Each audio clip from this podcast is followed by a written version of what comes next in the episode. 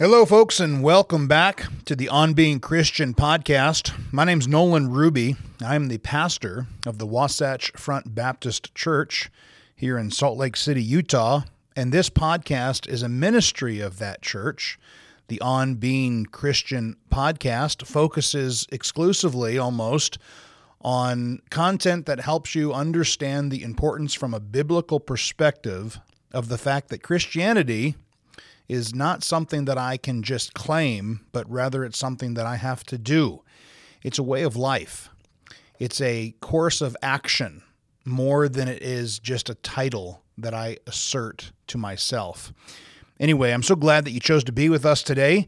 And um, as we look forward to a new year of different opportunities and experiences, I'm very excited about those opportunities that the Lord has entrusted with us already and the, and the ones that are sure to come concerning chances to be a witness for the cause of Christ. I think sometimes in the society that we live in, the opportunities look different, but the duty stays the same.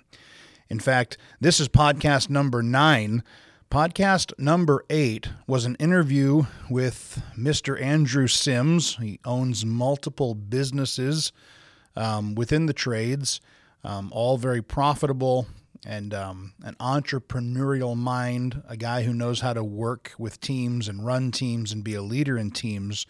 And that was one of the things that we talked about was the opportunities change. They look different, but the duty in other words, the cause of Christ and the duty that it is for us to fulfill the cause of Christ, that remains the same. That doesn't change. And it's with that perspective or from from that idea that I'd like to talk to you today about the idea about the concept of what an able man is. What does it mean to be able? To be qualified, to be appropriate. I think that would be a good thing to talk about as we go into a new year because just concerning what I would like for myself and for those who I have been entrusted with the privilege to preach to, um, that's exactly what the idea is: is to is to take our lives and and add a sense of responsibility and a sense of capability to our lives that allows us to be capable. To and that word capable is a word for appropriate to the cause. In other words, um, one of the pastors that trained me, a fella named Eric McCandless, used to say, a fella must be equal to the task until the task is finished. And that's the idea that I'd like to talk to you about today is how are we, how do we put within ourselves the characteristics and the fortitude that allows us to be able men, to be usable, by our Lord and Savior Jesus Christ. I'd like you to go to Exodus with me. I think that's where I'd like to look at. Um, I think that's where I'd like to use as our context for today, our text verse, Exodus chapter 18.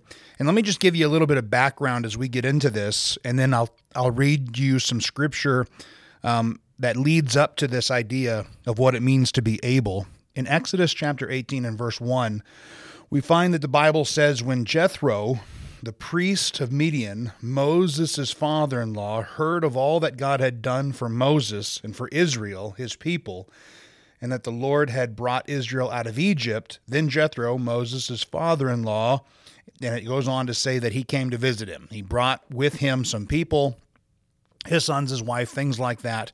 And from verse 1 to verse 12, you see Jethro, which is Moses' father in law, and Moses kind of catch up.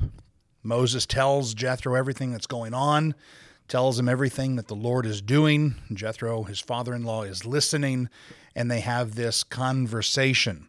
Now, let's pick it up just for the sake of time in verse 13. And I want to show you something that takes place where um, Jethro watches what happens. He has a thought about what's happening and he offers it to Moses, and Moses accepts it, and the Lord blesses. And it all revolves around this idea of men who are able. So if we pick it up in verse 13, the Bible says, And it came to pass on the morrow that Moses set to judge the people, and the people stood by Moses from the morning unto the evening. And when Moses' father in law saw all that he did to the people, He said, What is this thing that thou doest to the people?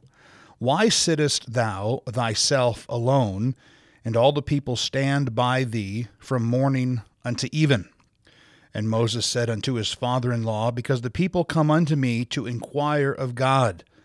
When they have a matter, they come unto me, and I judge between one and another, and I do make them know the statutes of God and his laws.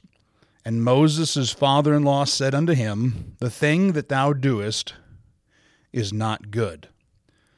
Thou wilt surely wear away both thou and this people that is with thee. For this thing is too heavy for thee. Thou art not able to perform it thyself alone. Now let's just pause there for a second. This is a common thing that men who are in positions of leadership struggle with. Um, it's not necessarily micromanagement as much as it is the idea that it's their job, it's their responsibility, and they're going to have a hand in everything. I was reading a article yesterday about what the most successful people in this world concerning a business do. And one of the things that it said they do is they delegate everything. Anything that doesn't directly need their attention, they delegate it out. And um, that's that's an interesting thought. But what I want to focus on for the remainder of this is who exactly is being who who exactly are these responsibilities being delegated to? Because that's what I think you and I are in need of. If we're going to be men who can serve the Lord, able men, able Christians, there's a concept here that I think is going to help us because the Lord does and is actively looking for people to delegate responsibility to, and I would like that for the, I would like for that to be me by God's grace. And so let's look at what it says, verse 19. Hearken now unto my voice. This is Jethro speaking. I will give thee counsel, and God shall be with thee. Be thou for the people to Godward, that thou mayest bring the causes unto God. And thou shalt teach them ordinances and laws, and shalt show them the way wherein they must walk, and the work that they must do. Moreover, and here's the part I want to pay attention to Thou shalt provide out of all the people. So the pool, this is me talking here, the pool that we're pulling from is everybody. In other words, he's going to step back and he's going to, based off characteristics, ethics, and fortitude, he's going to pick some men from all the people. And the Bible gives him three qualities to look for concerning what type of men should be selected for this responsibility. Verse 21 Moreover, thou shalt provide out of all the people able men. And here's number one such as fear God. Here's number two men of truth. And here's number three hating covetousness and place such over them to be rulers of thousands and rulers of hundreds and rulers of fifties and rulers of tens. And let them judge the people at all seasons, and it shall be that every great matter they shall bring unto thee, but every small matter they shall judge, so shall it be easier for thyself, and they shall bear the burden with thee. And then it goes on to, to describe how Moses listened to Jethro, his father in law, and the Lord blessed this. So, the part I want to focus on, obviously, is verse 21 there, which lays out three qualities of what it means to be an able man. Let's look at the first one. Men, verse 21, men, talking about able men, such as fear God.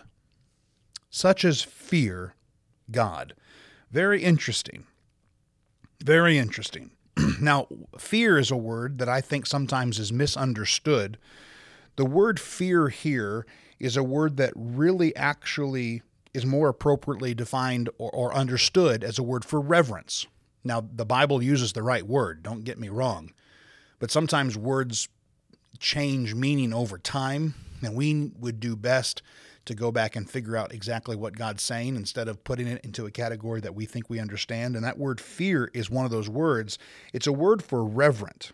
And the word reverent is a word that means to hold in or to regard with deep respect, to be reluctant through a feeling of veneration or obeisance.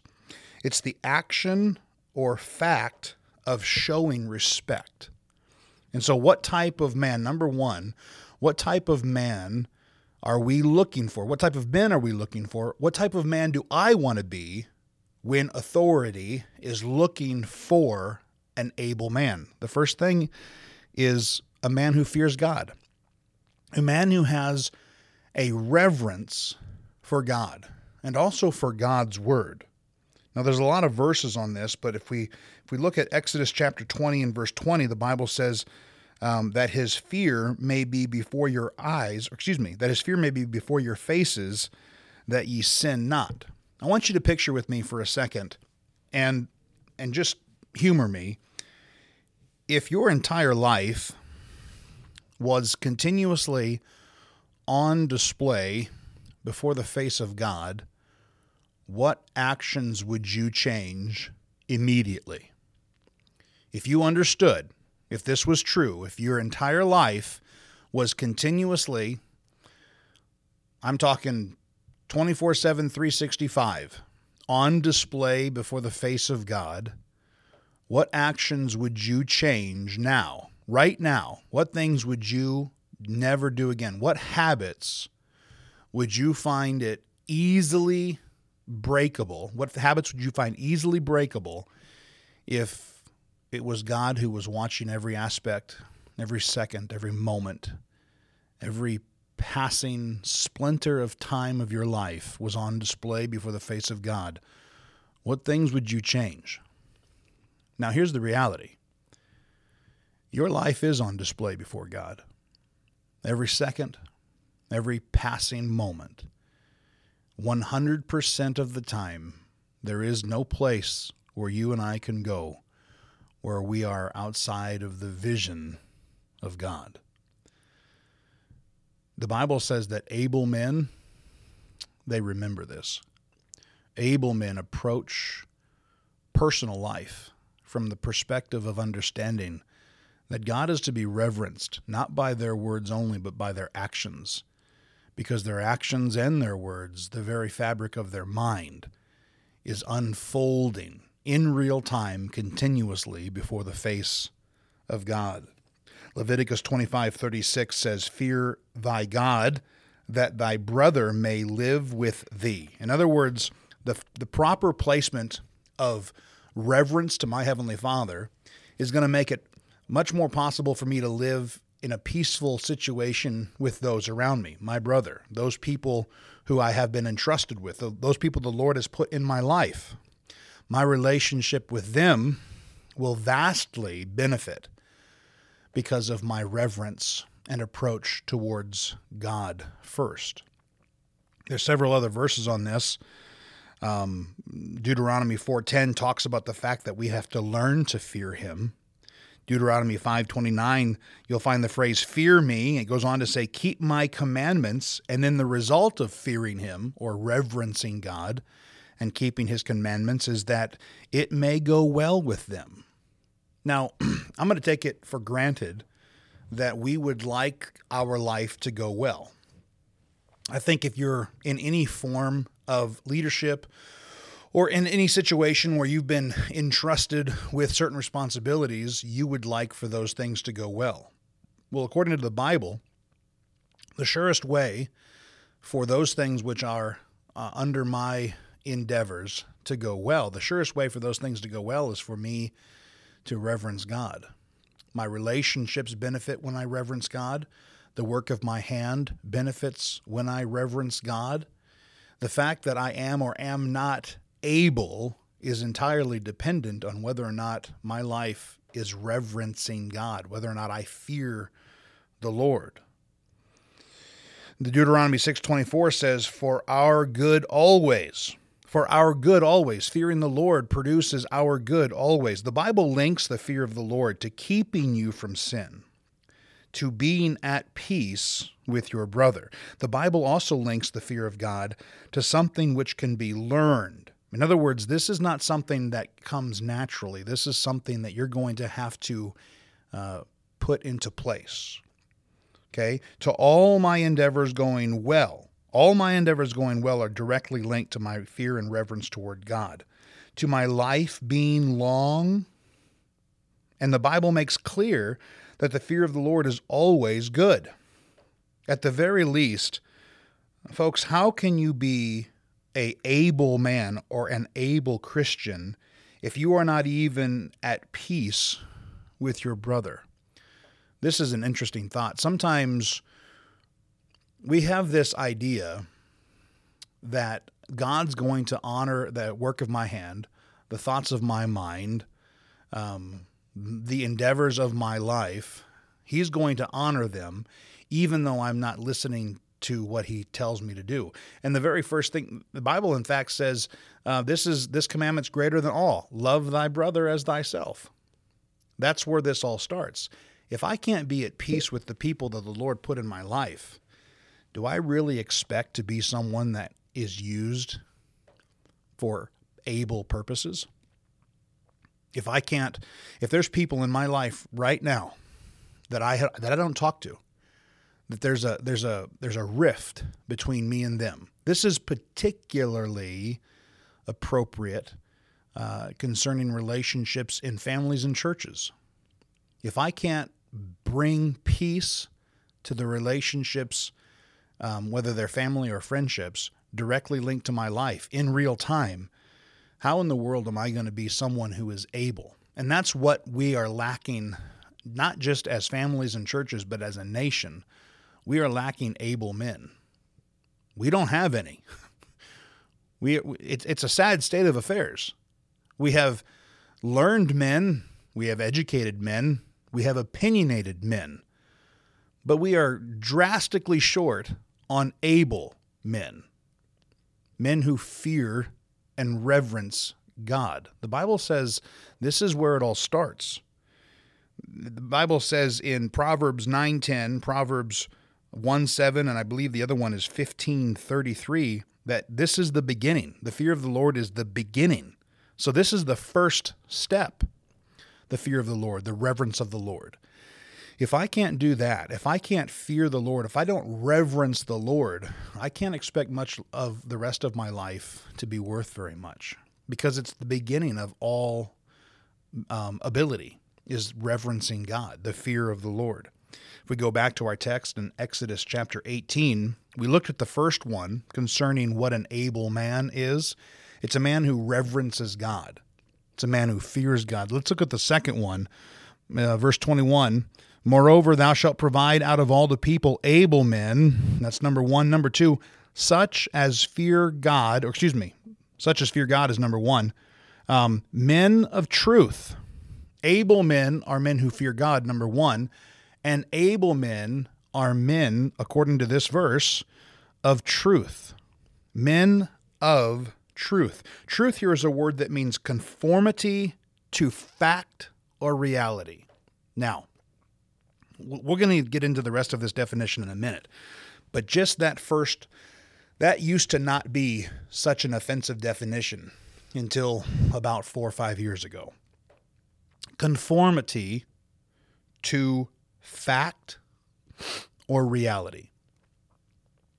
There, there is an objective reality in life. There are lots of objective realities in life. For example, gravity. Gravity is a fact of life.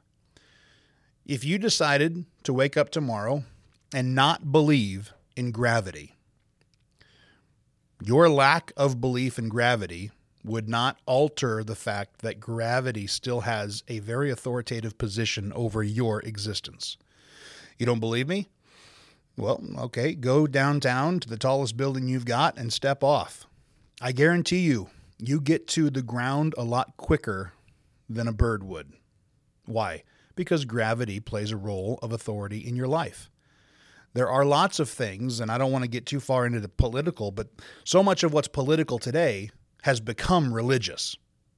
This this idea that I can excuse objective biological reality for the subjective opinions of what I think I am or what I think someone else is, folks, that's not real.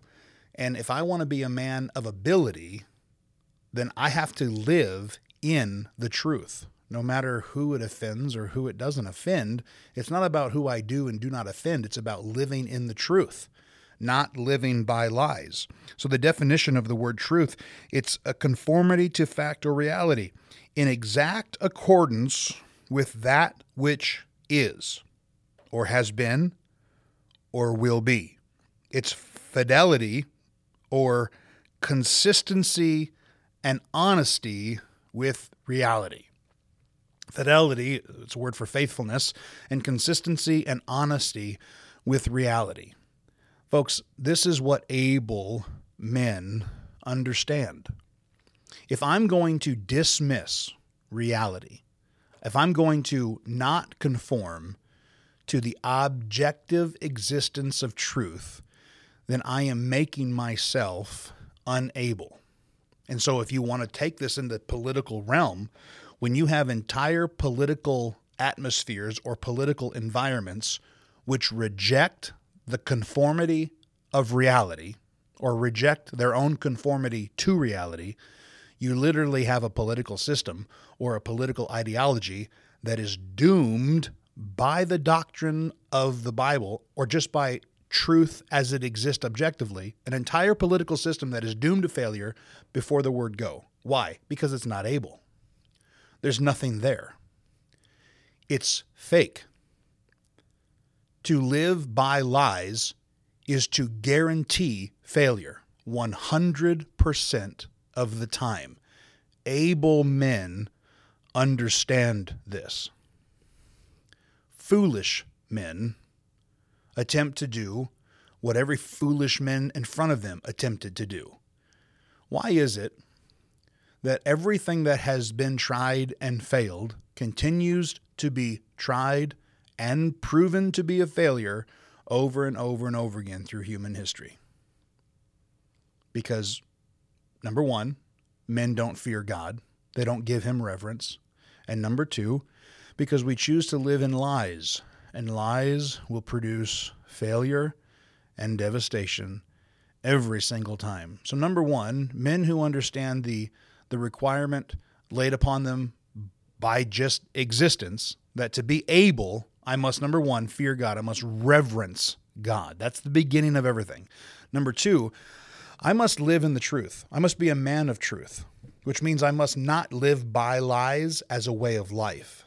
I tell people here all the time at Wasatch Front Baptist Church decisions don't make priorities, priorities make decisions. So if you take your life and you look at how many opportunities you have, how many decisions do you think you make in a day?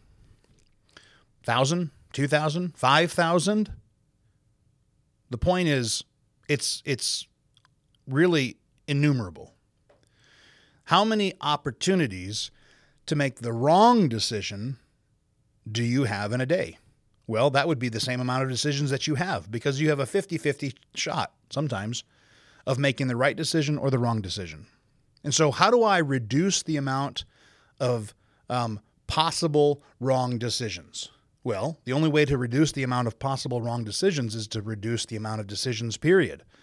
You say, Where are you going with this? Here's where I'm going with this.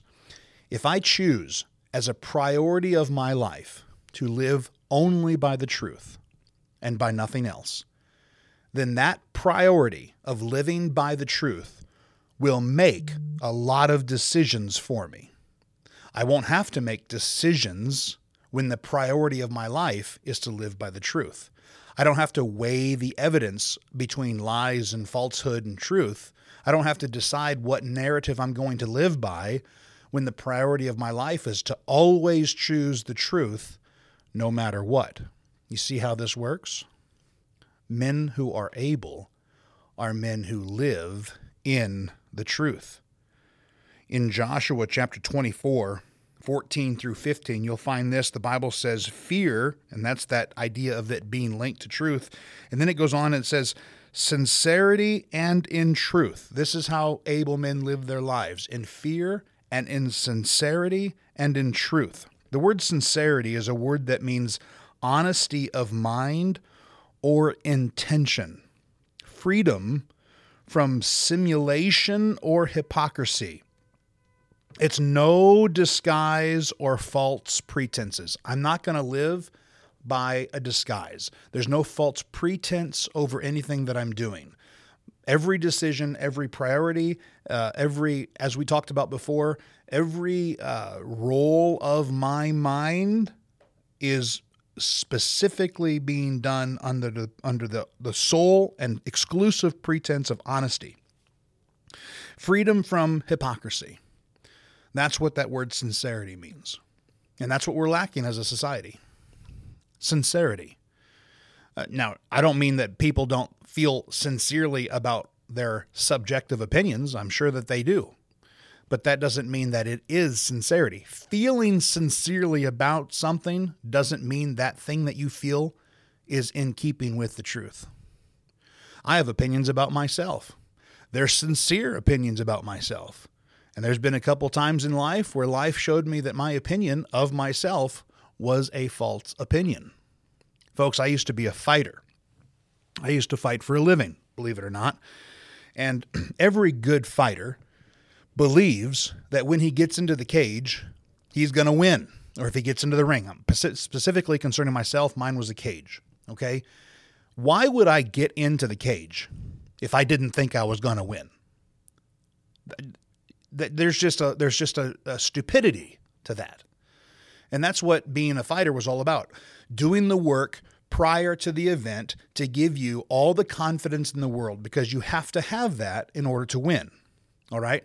Now, there was one specific time I was pretty good and I went a good long time without being beat. And that does a lot of things for your confidence, but it also does a lot of things for your ego. Um, and that's not so good.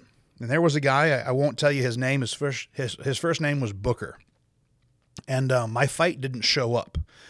And it was just, you know, I'm not talking about these big uh, events at this point. It was just these backyard smokers, you know. You're fighting in like the fairgrounds and little cage type stuff. That that's what this was. And I had gone a long time without being beaten. And I showed up and my fight didn't show up. The guy didn't show up. I think he was there, but he pulled my name and decided he didn't want to do it. And so the promoter came up to me and said, "Hey, I've got this guy who um, who would like to substitute for your fight. Here's the problem. At the time, I was 12 and 1, 12 and 0, or 12 and 1, I can't remember. And this guy was 0 and 0. Never fought, zero experience. He said, number one, he has no experience. And if I put him in here with you and you hurt him, I'm going to have some people to answer to because I, I put him in there with a guy that I shouldn't have put him in there with. Now, just me being told that, folks, this was doing wonderful things for my ego, like I said before. He said, number two, he didn't make weight. Now, I was fighting about 190 at this point, And I said, okay, well, what did he weigh in at? And the promoter said, well, he's, he's weighing in at 230 pounds. And I said, that, that's not didn't make weight that's a different weight. That's not even that. That's not even the same. What are you talking about? Didn't make weight. And he said, Well, I told you, but this is the only fight that I've got. And I said, You know what? I'll take it because I had an opinion about myself. Right. So we get up and we get ready to go. And he's the challenger. So he's the first one into the ring. And then I come in to the, to the cage. And, and then I come in and we're we're squared off. He's on his side, I'm on my side, and I don't know if you've ever been in a situation like that, but the nerves are going and the the ears are ringing pretty good, and you get that kind of metallic taste in the back of your mouth, and your adrenaline's getting ready to go, and the crowd's kind of fading out, and you're getting tunnel vision concerning the task before you, and all my confidence begins to come in, and I'm thinking, you know what, this is what I do. Here we go. They look at him and they say, Are you ready? And the guy very nervous, kind of nods. And then he looks at me, and the ring uh, referee says, Are you ready? And I said, I'm ready. And they ding the bell, and we go at it. All right. Within the first probably 25, 30 seconds, all of my opinions about my confidence and my ability were being validated. I had absolutely, I was landing things at will. I remember either uh, popping his eardrum or doing something because there was some blood coming out of his ear and his whole left side of the face had already begun to swell. And I thought, okay, I'm calming down. I'm realizing I'm good at this. We got this. Folks, that's the last thing I remember. The rest of the story that I'm going to tell you was told to me because I was knocked out. Old Booker landed and we slowed the video down three or four times. It was one shot. We didn't really get a good angle. He landed either an uppercut that he started down like near his calf and just caught me right under the right hinge of my jaw, or he got a lucky knee. And I'm not sure which one, but whichever one it was, I collapsed into a pile of unconsciousness. And all of my opinions, as subjective as they were, collapsed with me. It didn't matter what I thought I was. It didn't matter what I thought my ability was. The only thing that mattered in that very moment of time was that out of the two men that walked into that cage, one was unconscious in a pile of limbs on the floor, and the other one was standing and winning. And I wasn't that guy. What's your point, Nolan? My point is that at some point, your subjective opinions about anything that you put out there, whether it's yourself or someone else, or whether you live by the lies that someone else says, they will come crashing to the ground. And objective truth will win. It is inevitable. It is unarguably fact. There's not a thing you can do about it. You can postpone that. You can push reality down the line a little bit if that's what you want to do. But reality and truth will come crashing home in the most spectacular fashion. It happens every time.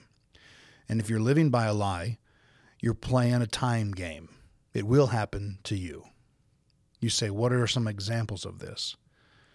Well, if I've never accepted Christ as my personal Lord and Savior, and I think that I'm going to live my life on my terms, folks, I'm sorry to tell you that that will come to an end.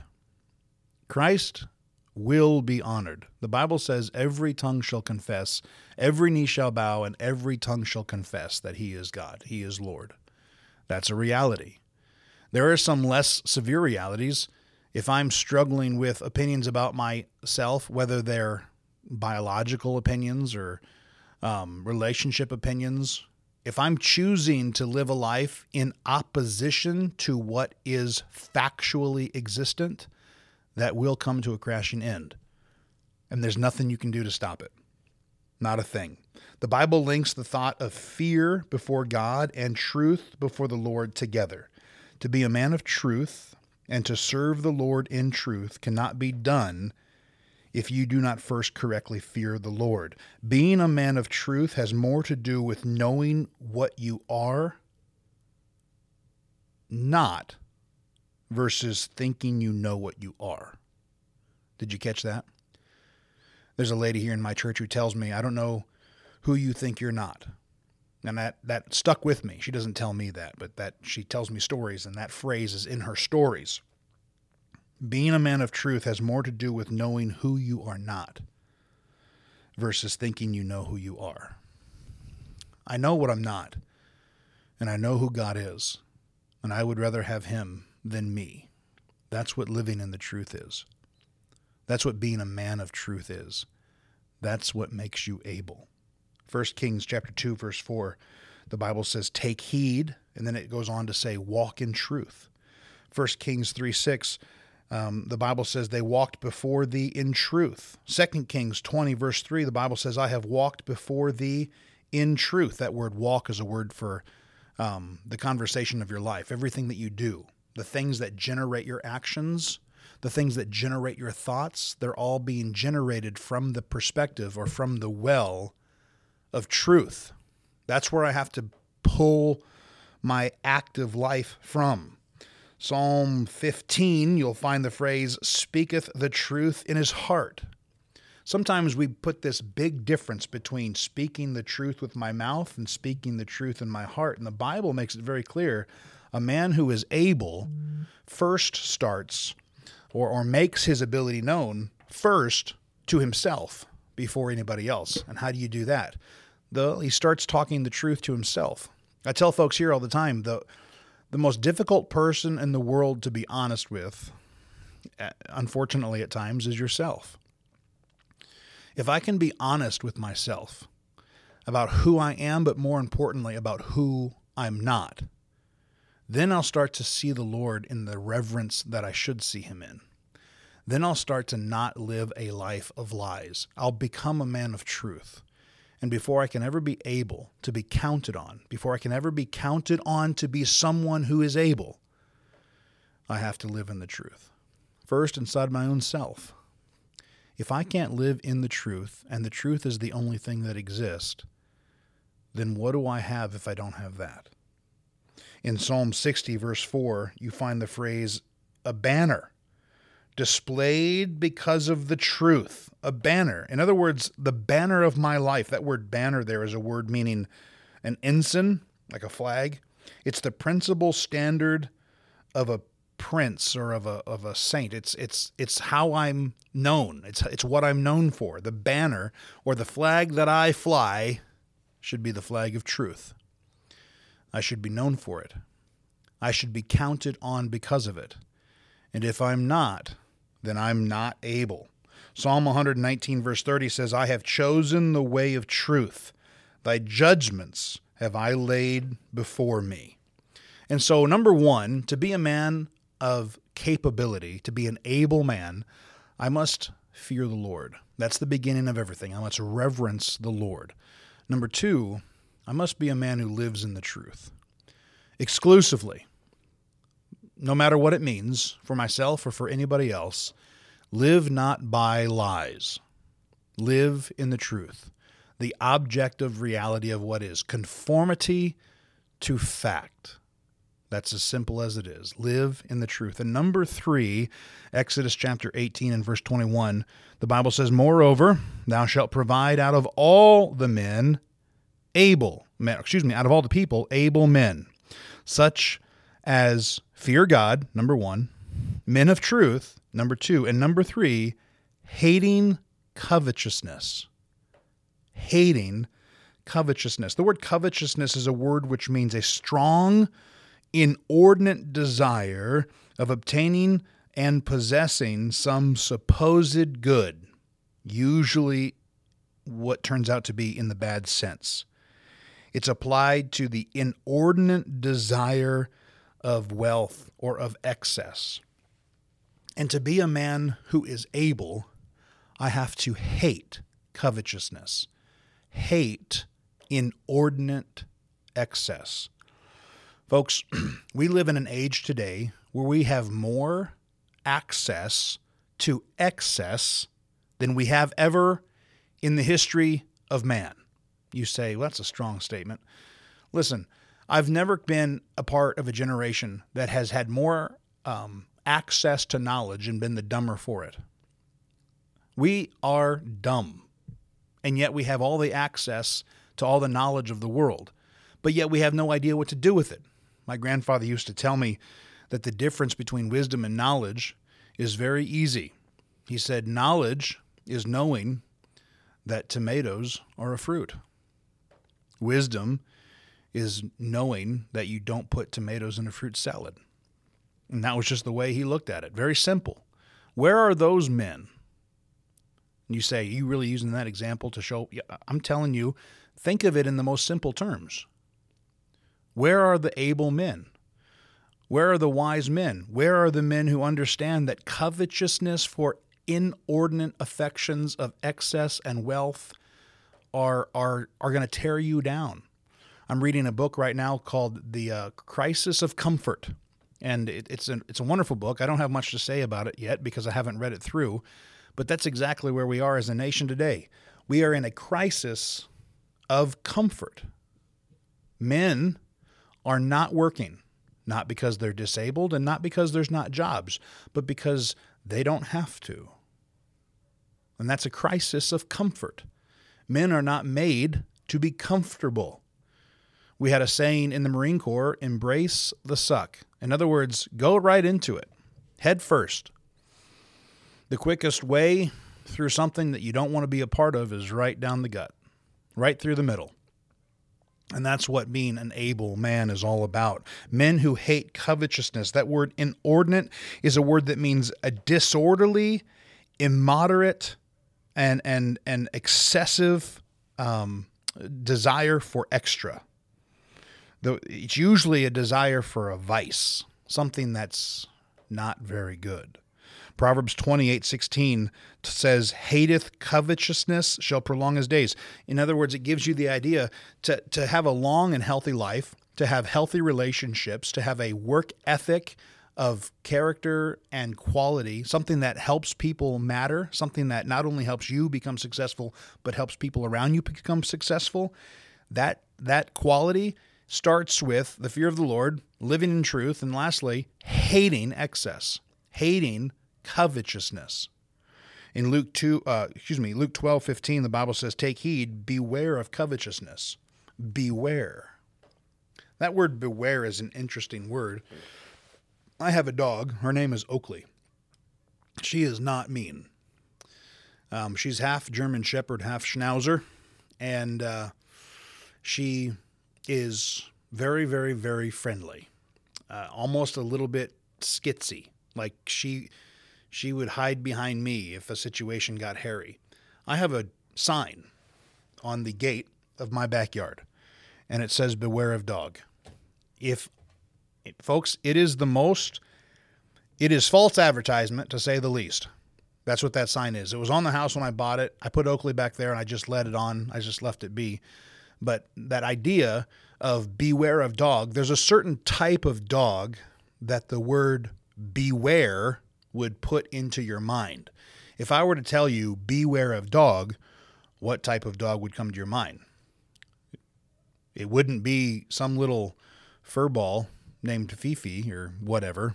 Usually you've got some like Doberman or some Rottweiler who's got some cage mask thing on or some collar that's got steel studs on it and just this drooly, mean, massive, low barking mess of a dog. That's what you think of when you see the word beware of dog.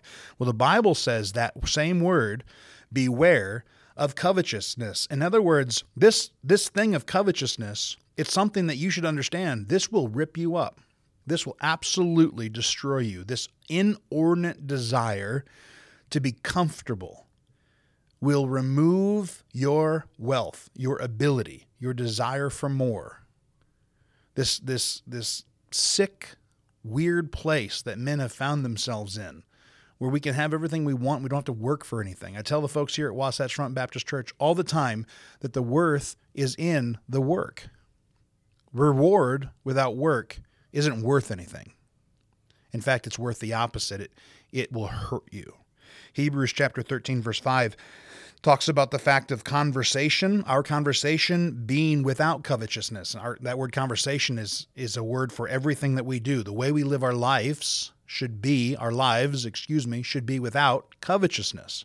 Because this covetousness, uh, we need to hate it. We need to, uh, to declare war on it, if you will, if we're going to be men who have any ability. I have to hate it. I have to take heed of it. I have to beware of it. I have to be without it. The word picture here is like two opposing magnets whose properties repel each other. A literal force that pushes you away from inordinate affection. This is what you have to have coming from with, with from within your own soul if you want to be a man of ability. A force that pushes covetousness and pushes comfort away one of the things I try to do on a regular basis. I live here in Salt Lake City and we have the Wasatch Mountain Range. In fact, I'm looking out my window right now at it. And every so often I try to pick a peak and I just uh, go. I bring a, a moderate level of supplies and I try to get out regardless of what the weather's doing as far as I can and just be out in what is uncomfortable. Now, over time, I have, just to be very honest with you, find more comfort up there than I do down here in the valley. But my point is, men are not meant to sit in comfort. Able men are not soft men. Able men are hard men. And if nothing's going to make you hard, then look for opportunities to make yourself hard. To be able to, to introduce into your life some conflict and resistance so that you can be somebody worth something when the day when hard men are needed comes. And folks, it's coming. It's coming. Sure as I'm talking to you now, it's coming. And as comfortable as we are, we're going to be shocked when that comfort doesn't do anything for us. And so, what do I need to be able? I need to reverence the Lord. I need to fear Him. That's the beginning of everything. And then I need to live in truth, exclusively in the truth, with no regard for what it. And now, I'm not saying be a jerk. I'm not saying be uh, opposing for no reason. I'm saying when you choose to live in truth, you have to make that a priority of your life. No matter what you do, the truth is all there is. And number three, you have to hate covetousness. The Bible says in Colossians 3 5, mortify, it goes on to say, inordinate affection. And then one of the things that Colossians 3 5 describes as an inordinate affection is covetousness. I have to mortify it. That word mortify means to destroy the very organic texture, the vital functions of a living thing, the, a living part. So, this part of me that desires more than I need, that wants to be comfortable more than I want to be resisted. The Bible says in Colossians 3 5, I have to mortify that. I have to kill it. Because uh, here's what I promise. I, here's my promise to you from the Bible. If you don't mortify it, if you don't kill it, somebody will. And when someone else does, you don't have any say in how that goes. People that you love, who are attached to you, will pay the price just like you do. But if I kill it in myself first, then maybe I can be someone that other people can count on. Maybe I can be a man that defends people, defends truth, defends righteousness, defends a cause that's worth defending because I chose to hate covetousness. Psalm 10:3 talks about the wicked and then it says the wicked blesseth the covetous. And it goes on to say the Lord abhorreth it. He abhors it. There's nothing good about it. The Lord doesn't have anything that He's going to give to it that's that's any good. That word abhorreth is a word that means to hate extremely. It's uh, to hate extremely or with contempt, to loathe, to detest, to hold in abomination. Do you look at your covetousness as something that has this type of poison? Remember what I said our lives are lived in real time before the face of God. Do you know what the opposite of covetousness is? Covetousness is wanting something you don't need. So, what would be the opposite of covetousness? Well, according to the Bible, the Bible uses the word thirst. In Psalm 42, verse 2, it says, The soul thirsteth after God. In Psalm 63, 1, it says, My soul thirsteth, my flesh longeth. In, in Psalm 40, uh, 143, verse 6, the Bible says, My soul thirsteth after thee. In Isaiah 55, the first three verses, you'll find this phrase, everyone that thirsteth, and then it goes on to say, Come. In Matthew 5 6, blessed are they which do hunger and thirst after righteousness, for they shall be filled. So we have two opposing views here. Covetousness is something that I want that I don't need, but thirst is a different idea. The Bible says, The soul that thirsteth after God shall be blessed. The soul that, it says, My soul thirsteth after thee. To thirst, it means I, I need this to live a life that's worth living. The idea of covetousness concerning the things of the world can be replaced with the idea of thirst concerning the things of the Lord. Covetousness leads 100% of the time to violence and death. Thirst leads to being filled and life. Thirst is the result of need. Covetousness is the result of want. And in order to be a man of ability, I have to hate covetousness. I have to hate it. As I hate, what's the phrase from?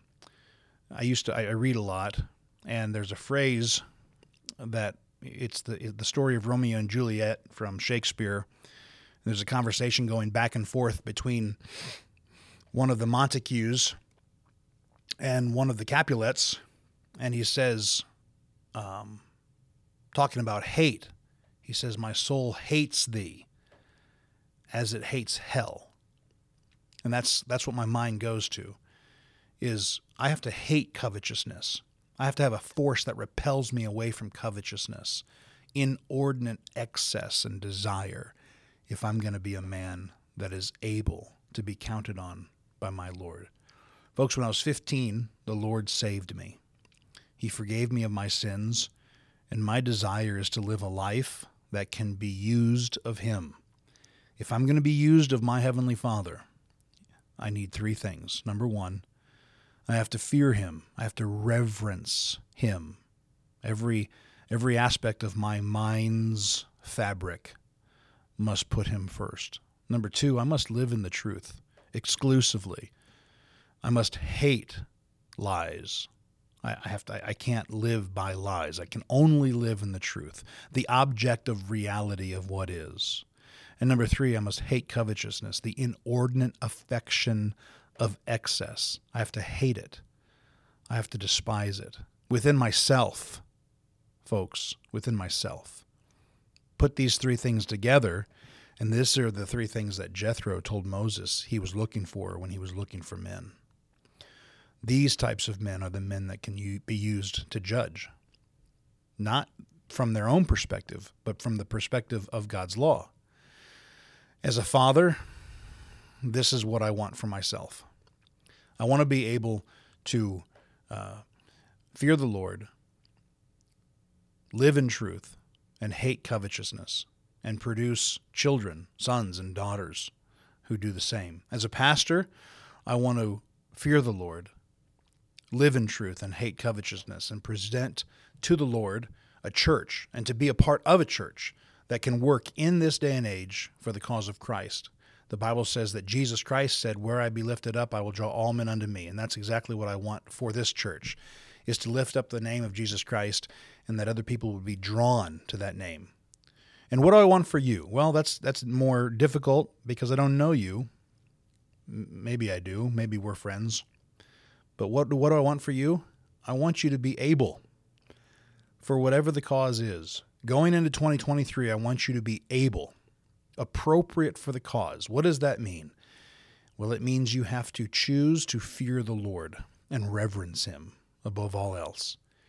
It means you have to choose to live by the truth, be a man of truth, be a Christian of truth. Don't live by lies, no matter what. Make truth your priority and let that priority make all your decisions. And lastly, hate covetousness. Folks, fall out of love with comfort. Find things in your life that resist you, whether it's physical or, or mental or emotional. Live, better yourself. Find things that push against you and push back and become someone that is able to be counted on. Thank you so much for listening. This was a uh, On Being Christian podcast. This is the On Being Christian podcast number nine. I'll have it uploaded here pretty soon and made made available to you. I'm I don't take for granted the, the fact that you're listening, folks, and that you're spending some time with me. It is something that I put before the Lord in prayer. I'm not winging this. This is uh, very serious to me, and I appreciate the time that you have given to me and to this cause and the time you share with me. If you have any questions, you can reach out to me. I have a contact link on the Wasatch Front Baptist Church webpage. It's uh, simply it just says contact us and i have a direct email listed right there you can shoot me any questions or concerns or comments and you can also catch up on prior on being christian podcast publications they're listed under the link entitled on being christian for now i'd like to close in prayer and we'll go our own ways folks again thank you so much and i hope you have a wonderful new year father thank you so much for being with us today thank you for the content of your word. Thank you for the Bible. I can't imagine trying to do this without the Bible. Thank you so much for giving to us things that we don't even know to thank you for. And as we endeavor, Father, to serve you and to be men and women and Christians of ability going into the new year, we ask that you just honor it. We leave these things in your hands in Jesus' name. Amen. We'll see you later, folks.